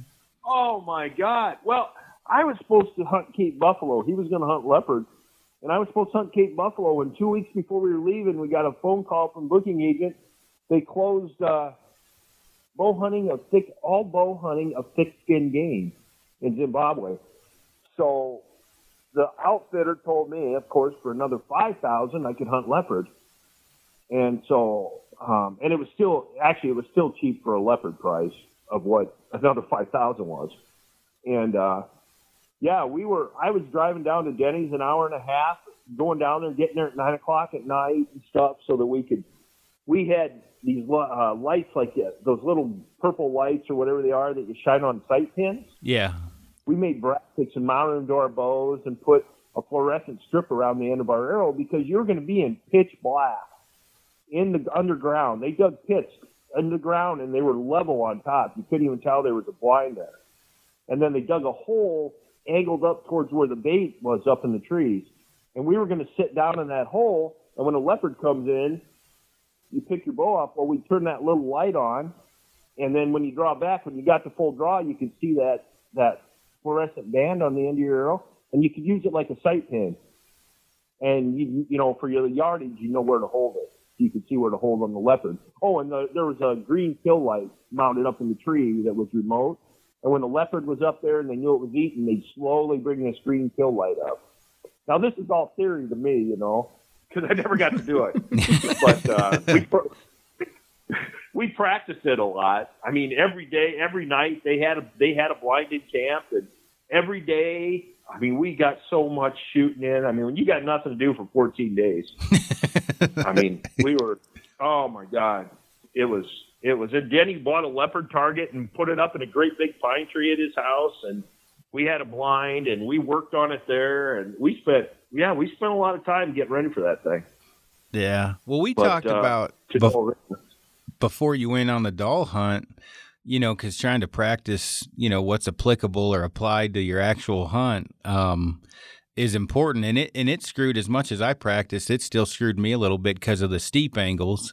So I can only imagine shooting out of a freaking hole in the dark at a cat. Um, yeah, take a little practice ahead of I time. mean, yeah, yeah, that angle stuff bothers me too because I really have nowhere to to truly practice it like you guys going to you guys go to those tournaments and have places there I see you're shooting shit straight down yeah, yeah. long shot long shots and that and that's that's I, I don't even know how you know I mean I don't I haven't had to do it yet even on the sheep I haven't had to do it to say uh, how bad it screwed me up and you know all I, all I can do is range find it and use that and aim accordingly you know Yep. Oh That's all I yeah. really got Yeah. Well, I don't know if you saw that video of that deer, but that it was crazy steep on the the angle of the deer. You know, I had I oh had yeah well steeper shots than I that arrow before. that you missed this Oh yeah, yeah. I mean, and that first that yeah oh yeah. Well, you could see from the angle it was sticking in the dirt. It was pretty damn steep.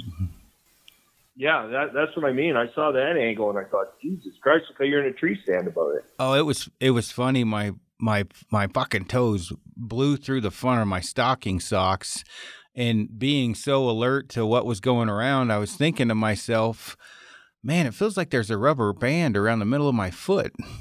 And I looked down, and sure shit, there was, because my stocking sock was blown back and you know cutting off circulation. You know what I mean, like super pressure around there. And I Oh, was yeah. like, "What the hell? You got to be shitting me!" And then you know I got my fat ass down there, and after I killed it, I'm looking up, thinking, "Fuck, I'm not sure I can climb this in socks." It, it took me 20 minutes to get back to my damn boots, and then I had to go back and get my pack. I left my bow for that because I had to climb those fucking cliffs, and. You know, then I'm worried Frank's dying because of it. yeah, I thought his, but whatever, his pancreas blew up or whatever the hell was going on with him. But yeah, the uh, uh, you well, you hunt. Um, you've got a few spots up in Michigan for for whitetail, and then when you can draw, you go down and hunt Iowa and Missouri as well, right? Yeah, I hunt. I hunt Missouri every year if I don't draw an Iowa tag. I have a farm in southern Iowa, and even though I have a farm and I give them a bunch of tax money, they will not give me a buck tag. They'll give me. They'll let me buy a doe tag, but they won't let me buy a buck tag.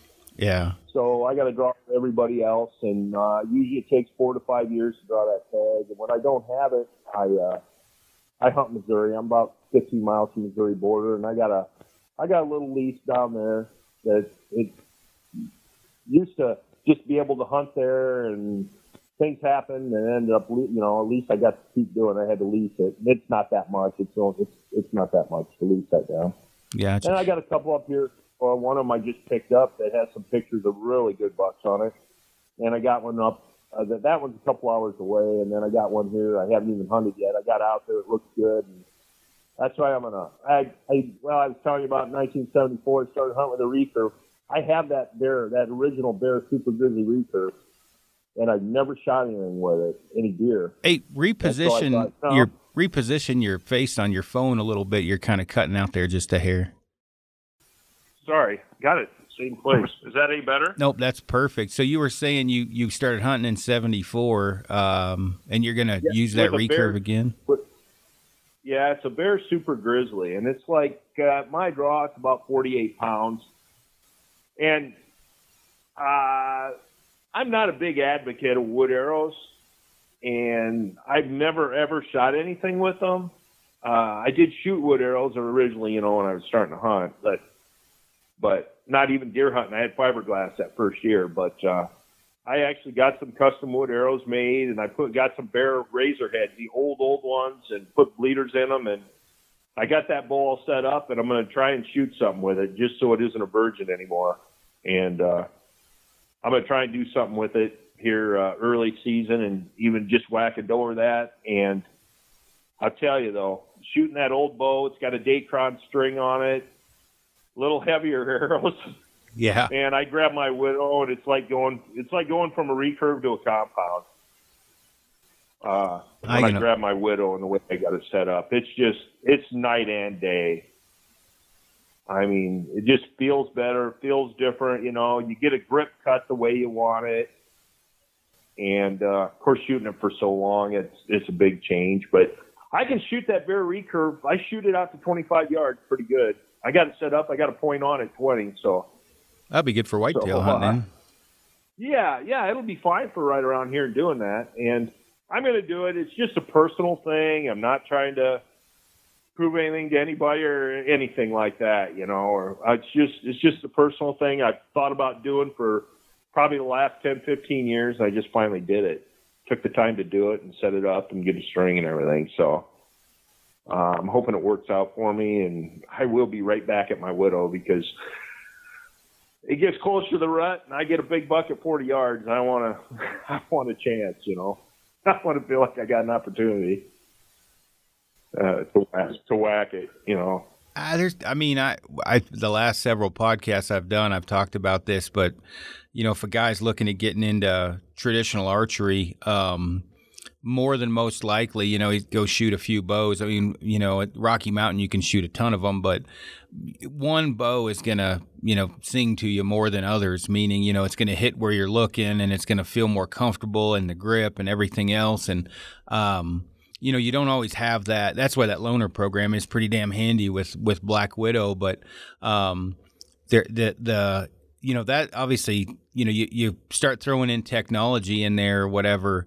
I've shot some like just dog slow bows, and it's just awkward for me to go from you know shooting a relatively uh, you know fast and traditional turn, you know 180 feet per second bow, Yeah. and then launching an arrow down there at 150. It's like man, I could fart an arrow faster than this thing's going down, and it's hard to get used to the cast of the arrow, and and you know then you're also man, it's almost, I don't want to say demasculating, but it's like you go to the gym and you're the only guy that can bench press the bar. You're like, man, this fucking thing is embarrassingly slow. Good Lord. Yeah, yeah, no, it it it just, and you know what? It that speed. If all you did, and I'm not saying anything wrong just hunting whitetails, but if all you did, because whitetails you can set things up and keep your shots within 25 yards pretty easily, you know, and that, but start spending twenty thousand or more on a hunt, you really, you know, and you really want to kill with your recurve, you really need to come up with a plan to shoot farther and and and build some. I I think you do, you know. Oh, I man, I remember Well, a lot of these, a lot of this hunting's open. You know, caribou hunting's pretty open. Uh, uh, well, sheep hunting definitely is very open hunting. You know, and and antelope hunting's open. If you don't hunt water, I don't know what you'd do. It'd be pretty tough. Oh yeah. When I shot in in sixteen, when I first started, um, I, I shot that mule deer. Was the only thing I shot that was you know considered far. It was forty yards, um, which was my my point on. But um, you know everything else was with you know 12, 20, fi- three feet, whatever. Um, and then I I said something. I can't remember what I said. Something about when you're switching, if you switch from a compound to a recurve the first year, uh, you know, if you're successful with a compound, you know, be prepared to miss and wound more because it's it's harder. And uh, and guys got you know super pissed off or wha- whatever. Anyway, I remember one guy, I think it was Dustin Newer, he's in Oklahoma, made a post about this kid obviously is a dumb shit and doesn't know what he's doing because he shot a mule deer at 40 yards and that's I can't remember exactly what the the verbiage was, but I was thinking, man, at 40 yards, I am much more efficient than I would be at 28 because it's my point on. Um, you know, and I understand animals can move or whatever, but deer was bedded and facing away, and and uh, I, you know, I. You know, to, uh, you know, I understand the the concept. It's about getting closer or whatever. I, I understand that. I'd rather have a chip shot at 14 yards and a cliff or whatever. But man, it's it's some animals are just harder to get closer to, and if you want to be successful, you know, Alberta's not a sheep hunt, but you know, it's sixty five hundred dollars, I think, for the hunt, and it's not like you're hunting private land that's not, t- you know, unbothered. I mean, these deer are skittish as shit, and I don't know. It was a moral decision I made. Well, it wasn't a moral. I didn't even make a decision. I saw it. I knew it was going to kill it. I mean, I wasn't like I was like, oh, that might be too far. I mean, I was like, oh fuck, you're going to die. And I shot it. But uh, it is. I mean, man, the you've had to deal with it for way longer than me. How do you kind of feel about that, or whatever, with some of the you know rangefinders or the antichrist type shit, that stuff? I I I just started really using a rangefinder. Even when I was shooting instinctive, Repositioned instinctive again. You're kind of coming in and out. Oh, I'm holding it. Oh, I'm holding it in the same place. Who knows? we'll figure it out. Yeah, I think I need to change rooms or something. I mean, I'm just in my house. Um, I'll go out to a different room maybe. Anyway, uh, I I bought a rangefinder even when I was shooting instinctive. I got thinking, you know, I don't really sit there and guess yards, but what if I know the yard in my head? Is there something in my head that'll help me aim better? You know, knowing it's that far and stuff. Um, but anyway, and then I started gapping and stuff, and uh, it just makes we're back to the confidence thing. You know where hold, you know how far it is. You know right where to hold your arrow. I mean, that's that gives you confidence. Now you got to just execute the shot. There's none of this. God, I wonder if it's I wonder if it's too far to shoot. I wonder if it's not, especially out in wide open areas. I mean, I, I ranged a wolf this year where I thought a wolf was going to come through when I was in Alaska, and I thought, oh, I bet it's 60 yards. I can take that shot. I ranged it. It was 82 yards. You know, and and and it was downhill, kind of kind of downhill, not real steep, but downhill pretty good. And and I thought, Jesus God, that would have been embarrassing to watch if I'd have shot that. That wolf came through and them guys saw me shoot that. Oh my God, I'm off by 20 yards. You know, I just thought, holy crap. And uh, I, my thing with what I've been telling people anymore is, because guys, I I run into it now and then. Is uh, what do you guys got against killing stuff? What do you got against making a good shot? It just uh, the, the the the main thing and the the best thing about you know when you when you kill an animal, there's a lot of joy in that. But the real joy is when you make a good shot and it dies quick, and there's no drama involved later. Then I don't feel good. You know, I don't I don't like watching animals die. I mean, I, if if I make a shot and it, if, especially a spine shot, which luckily I haven't done too many times, but I, I'll shoot the animal. I don't stand there and watch it take its last breath. I mean, I'll turn around. I just, I do not get a kick out of watching them die. I want them to die. I want them to die fast, but, but you know, and things, thing, it's easy enough for things to go wrong. That adding that rangefinder and knowing where to hold, it's just, I, I, I think it's that much better and, and better for the animals, especially if you're going to shoot far. I mean, I don't range like if it's 20 yards and in, I I do it more the whole way I did by feel and stuff. But but uh, I'm I'm I'm so for that, you know, especially if you do, you're going to shoot longer range. It it makes a big difference. Where Frank and I went up for our two day elk hunt, um, it was kind of the opposite because it was tunnels, and you know, shooting 3Ds tunnels make everything look far and and Frank it was talk. Oh, good lord! It's Frank was talking about it too because I'm sitting down and we're we're calling and uh, you know I'm on where these you know how they'll come down in the timber on these game trails and you can you can pretty much pinpoint just from the game trails telling you the history, right? You know where they're coming or roughly. And, yep. You know, I set up yep. and I was like, man, I better get closer. That's probably 45, 46 yards. Fuck, it was 24 yards.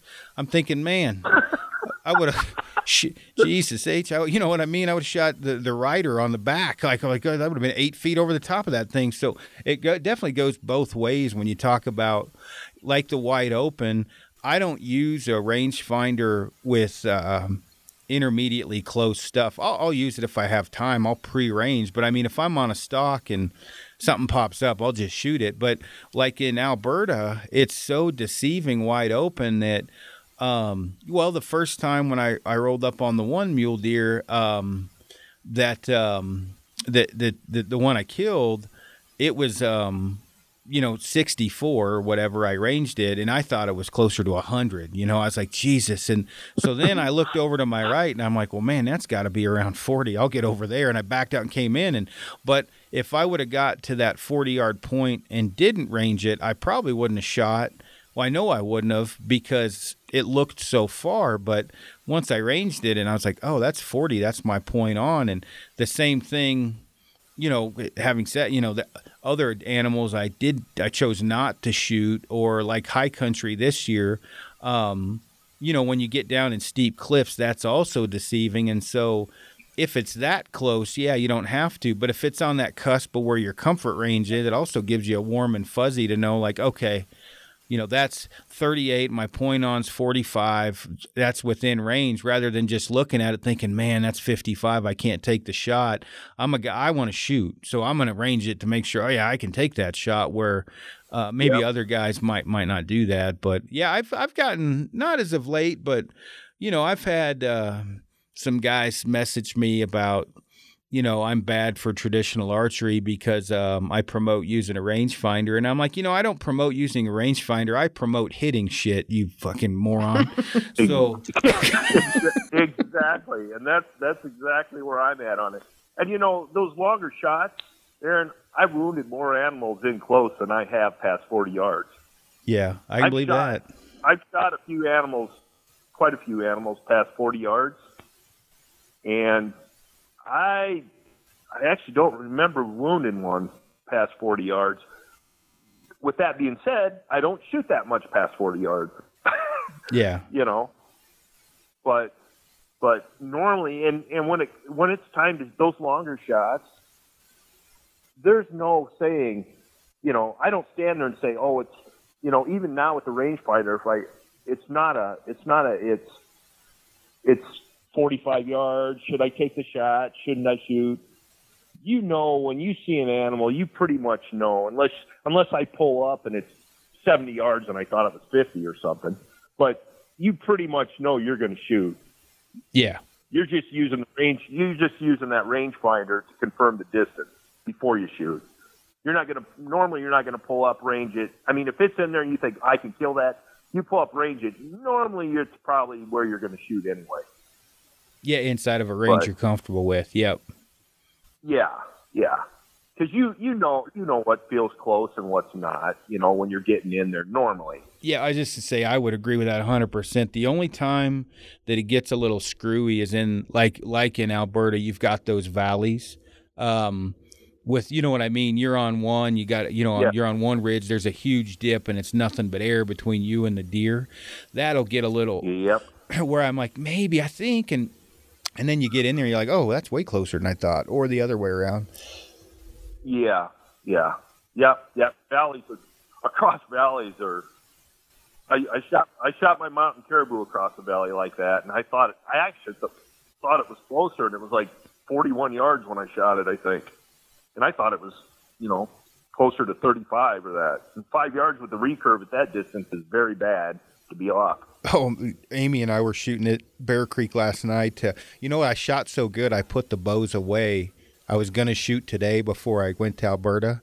I shot so good, I'm like, I'm leaving on the good note, damn it, because tomorrow I might not shoot this good. But what we I was doing was, you know, because I haven't been able to shoot that much, was uh really concentrating on 26, 33, whatever off yardages rather than doing the standard 20, 30, 40 or whatever and and kind of figuring out where Yep. my my point was out there at 36, 38, 43 um in comparison to okay, if it's 36, 38, I'm I'm I'm just under the body. Um, you know, if it's 42, 43, I'm my broadhead's just cutting the back or whatever. Um but ma- yeah, that's what I go about two yard increments. Oh, yeah, well, two yard. That's what I was getting at, man. You you you're you're off by two to four yards. I mean, that's a miss on everything, but maybe an elk and a moose. You know what I mean? And you got to be if you're using your point. Um, you know, and I, I do. You know, you've done this way longer than me. I do get a lot of guys that, um, I don't believe them, but uh, you know, will tell me I'm ten times the instinctive shooter you'll you'll ever be as a a, a gap shooter and I'm thinking maybe at 20, you know, like you know, I have no doubt that you can grip it and rip it at 20 and you're you're confident, but there's no way in hell we're going to roll up at 40 yards and you're going to shoot instinctively better than I am. I don't know anybody that can do that. Um per- you know, personally, No. Tom Clum can drain them in there pretty damn good at 40 uh, and but he still knows it's 40 if that makes sense, you know what I mean, rather than what I'm saying is if I walk up and range it and shoot and an instinctive guy just walks up there and shoots it, I highly doubt he's going to be more accurate his first arrow than I am ranging it and shooting it. I just I haven't seen anybody that can do that um, in comparison to a guy ranging it with a point. not and and not consistent either. I mean, I did it long enough. I I used to hit really well. The guys were always calling 40 yards my wheelhouse when I shot instinctive, and I you know, and I thought, God, I am really good at 40 yards. Same way. Well, after I got looking, here it was my point on when I really got down to it and closed an eye and lined it up. Here at 40 yards was my point on, and I thought, well, no wonder that's where it feels good because that's what you know the arrow was right there, and I didn't even realize it at the time. You know, Yeah. Oh yeah. No, that makes total sense. You need you need to figure out where your arrow's at at like 14 yards or 17 yards. Or. Oh man, Tom was making fun of me the other day. We were what we when did we do that photo shoot thing? My son, I don't remember. Saturday or Sunday? Saturday or Sunday. We we went out. They're doing a film, some kind of a thing for instructional deal, and they were just filming our release hands and shit. Anyway, um, you know, I was draining the target at 44, and I've got three right in the high lung fucking spine area at 23 or 18 or whatever it was, and Tom was talking about that 3D rate, that 3D uh, league they have. He set up the stakes, and he said he could tell by my scores because of the way he set up the course. So like when he averaged the shots from 28 to 36, I'd be shooting like in the 370s, 380s. Well, 370s, Yeah. definitely high 360s or 370s and then he'd set up to where 50% were 18 to 22 and I'd be like a 340, 330 or whatever. Um cuz I, I just and it's totally on me. I now I will say I've practiced a lot more and what what uh if I just grip it and rip it closer up, I'm fine. But what was getting me is when my point is three feet below its foot, and I'm looking at my point and then looking up at the body, and, and then that would get me to where I'd end up shooting high. But if I just look and instinctively shoot, I'm better off. Yeah, yeah. You don't want to look at your point when you're that close. because it's yeah. When you're shooting like that, you don't. Yeah, oh, yeah. It's, it's, it's using your point like that. Uh, that's like if I want if I wanted to shoot at a groundhog at say uh, I got a if I I got a point on at 35 yards, and if I want to shoot at a groundhog at 30 yards, I got to aim low. Well, that's when it starts getting hard to aim low and use your point is because you're you you don't know how far back on the flat ground to aim. You know yeah. You're not you're not going below. You are going below it, but it, it makes it harder when you if you had to back up on the flat ground rather than be able to just hold below the animal or above the animal or that Yeah. shooting little targets like that. No, no, for But, for uh, sure. At least for me, anyway, it's like that. It makes it tougher.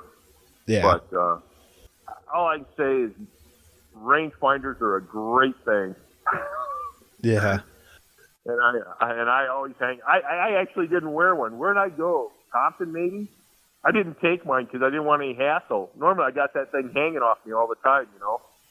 And at the Compton shoot they have here in Michigan, I don't know. They get a couple thousand people or more here, and I thought, you know, I really don't want because there's always going to be a guy or two that's going to come up and want to want to I don't know tell you you're wrong or something. And I thought, I really don't want the hassle. So, and their shots aren't that long anyway. They got a few. They stick a few targets out there, at 40 or 40 yards or so, but not many. So it wasn't that big a deal. But, and I, you know what? I shouldn't have let it get to me. I should have just took the thing and wore it, and promoted it, and said, what the hell? But I didn't feel like it at that time. Yeah. Well, before uh, we're talking about that, before we close this thing off, because we're working on an hour and 45 minutes, um, Oh, kind of, I know, right? That went by quick. Throw down, uh, I know like you wear Lathrop and Sons boots. You're a big uh, advocate of those. You like Sitka gear, but throw down kind of some of the different gear you use for guys, you know, listening in from from the backpacking stuff Oh. and uh, all the way down to like, you know, I know you use Valkyrie like that. Just kind of let people know what, what, what you prefer, what you Oh, found okay. works. Well, I I I got to give a big plug. I got that muskeg bag, bag this year, and I went and worked out with it on, threw some weight in it, and I thought this this is, I mean that thing fits me so well. I'd go out and load it up with 50 pounds. I'd go out and I'd do three miles at hard walk, and I would never adjust that thing once. And I couldn't believe it. It didn't want to work down my ass or that. And so I worked sheep hunting the whole time, hiking there. It was wonderful. And then I got to pack out. A friend of mine shot an elk. Unfortunately, I didn't get to pack out my elk, but uh, I put about half the elk in that thing, and I hiked back out. And I got back. I got way ahead of him and got back. And that thing is phenomenal. And I don't know enough about packs. I own four, five, six year packs and stuff. But that pack is absolutely wearing that thing and and loading it up. It, that thing is phenomenal to wear. And I've had a couple other guys put it on and think that right off the bat throwing it on. Yeah, So- that's that's the so- du- I think I gave you the duplex light frame and the muskeg is what uh what I sent you. Yeah. Yeah. Yeah. I think that's what it is. And that, I just, I just love that thing. I had a guy in sheep camp just ooh, and I couldn't take his hands off it. I was afraid to leave it set that he's going to take it with him. he was just doing it on with that thing. Said he's wanting to see it. He just kept coming and picking it up and looking it over. But anyway, uh, yeah, that and uh, uh, I run gators from Kenetrek because they're they're nice and they're quiet. I've always had good luck with them. They don't leak. Uh, all Sitka gear. I I love my Sitka gear. Um, mainly, there's just so many options to layer with it. Is is uh, and it's it's tough. I haven't ripped any on deadfalls elk hunting, where a lot of a lot of a lot of that material and stuff. It only takes one deadfall going over that. Got a two three inch tear in it or more. Uh, uh, yeah, I shoot Black Eagle X Impact arrows, uh, 300s with a with the Valkyrie head on it. It's 200 grain broadhead. Uh, I get my strings from uh, Steve Baker at Mountain Muffler Strings. He makes a string that's just phenomenal. It barely stretches. I put it on, shoot a couple arrows out of it, twist it where I need it, and it stays there really, really well. Uh, I- I might concur. I love that thing. You concur with that? yeah, I do. Yeah. And I I get them I get them with the full works on them with the wool a third of the way down or wherever he puts it, and the wool up at the end on the loops, just below the loops. Uh, I do trim it down, and uh, that's another way you can when you're tuning your bow too. You can actually trim those, you know, to fine tune your bow and that you can trim your mufflers, the the wool things on there, to get the string path that you need too if it's the way you need it, the direction you need it. Don't ask me which way's which because I don't remember right offhand. Uh, uh, where oh, I use a backpack and I use a Sea to Summit uh, pillow. And things are awesome, super light and small. Uh, I was using a Big Agnes bag. I'm all done with Big Agnes. uh, I, I, I, I like I liked how their pad they had a holder for their pad, so I wouldn't slide off the pad. I really like that. Uh, I had a hard time getting them wide enough. They fit my shoulders. They're they're they're a style bag with no insulation on the bottom, so you have to have a decent pad. Which I was running a, a Neo Air under there, the one that's got an R factor, I think, a seven. And then, uh, uh, of course, my Black Widow using kind of a bow quiver that's kind of a combination thing I made up with the Eagle Flight hood and uh, and uh, Selway brackets on it that I screw in the side. I only use a two arrow bow quiver and uh, I use a uh, Safari Tuff back quiver, the Arrowmaster that Rod Jenkins sells. Uh, what's nice about that too, like on sheep hunts, I can load that thing up with a bunch of arrows and uh, I like I like tuning my bow. There's one thing about about and I, and I learned this a long time ago that tuning your bow is is uh, the weight on the bow makes such a big difference, and the more weight you put on the bow, the the stiffer the arrow. I believe it's the stiffer the arrow you need. Yeah, you have to take weight off the point. Yeah, and and having a fiberglass riser going to wood riser can't shoot the same arrow. Uh, put a full whatever six seven quiver, arrow quiver on your bow, you take out five of those arrows and shoot it, your arrow's not going to be the same tune. And taking weight on and off like that just really can make a difference. And and what I found is this little, making this real lightweight bow quiver that I have, and only using two arrows. I pull one out, and my tune is the same. With with always taking it, you know, keeping it down there where there isn't so much weight on the bow. Does it matter that much? Yeah, it's, you get back to being in your head, you know. If you're not, you know, it, probably the difference is your nocking point maybe being a quarter to three of three eighths of an inch stiffer weak, changing weights like that. But right. I always try to tune it. I want everything as perfect as possible, so it's just in my head that it's perfect as possible. You know. Yeah. Yep. Uh, that's just, that's the big thing. Uh, but other than that, that pretty much covers. I think. Sure seems like there'd be a lot more gear. All the shit I got in my basement. What uh, What about those Lathrop and Sons boots? That's something because I'm going to do a review on them here pretty soon. Guys have been oh, pestering yeah. me. You use the Mountain Elite, Yeah. I think is what it's called, right? I have I have the Mountain Hunters and I have the Mountain Elite Hunters. Mm-hmm. Or yeah, I think they're Mountain Elite. I got both pairs. I personally seen, and I'm not exact. I can't even figure out why, and I've asked them, and they don't understand it. I really kind of like the Mountain Hunters better. Mm-hmm. and I don't know why they feel they feel better on my feet. I don't know why. I wear the Elite Hunters. I go out and hike with them on and stuff, and they're fine. Um, the Mountain Hunters are like a half inch taller, maybe. Is all. I don't even think it's an inch. They're just a little bit taller. I don't know if they're not quite as stiff.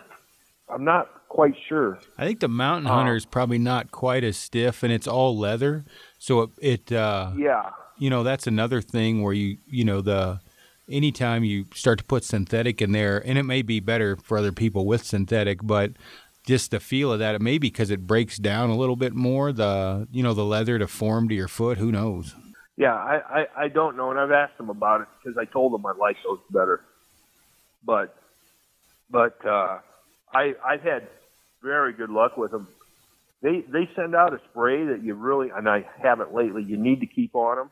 I was in Montana elk hunting. We got a bunch of snow, wet, wet, wet snow, and I walked into camp, kicked my boots, knocked the snow off, and it looked like there wasn't even any snow on my boots on the leather. My buddy's boots are soaking wet, and I said, "Look at this, guys! Looks like I haven't even been hunting all day." And uh, I think my feet stayed warmer because of that. I just, uh, I haven't any trouble with them leaking or anything.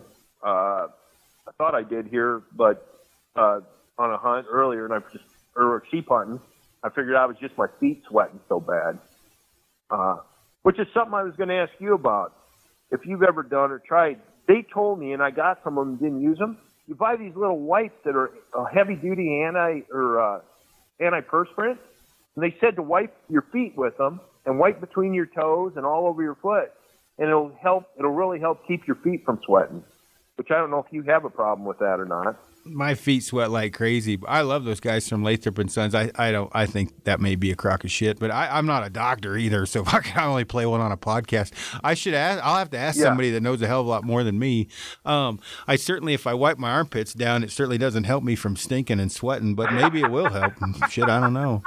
I don't know. I, they they just told me they told me that they've had guys guys tell them it worked for them, and I bought them and I never tried them. I never I forgot I had them in the pack. I don't know, a I'm gonna- and I forgot I had. I'm gonna wipe them all over my ball sack, and maybe that'll help from going on fire there, like it'll sweat less. what are you doing? be- I'm a That anti a anti. better use for them. Yeah, no kidding. oh, that's funny. Oh shit. Man, well, I, I appreciate you coming on, man, and uh, I appreciate everything you've helped me with, with um, you know, traditional archery and uh, listening to me in the mornings, him and haw, and ask questions and everything else, man. I can't thank you enough. No, that's that's back at you. Because I I learned a shitload talking to you. That's why I always like to talk to you. Yeah, well, thanks. stuff. I I appreciate it. Well, man, I think we're going to um we got a long day ahead of us, believe it or not, because I'm going to Alberta tomorrow. But my ass is going to get a peanut butter bar right now. But uh, thanks again though for coming on, man, and I'll keep you posted on how Alberta goes when I'm up there. Yep. Yep. Good luck, bud. Thanks, man. Take it easy.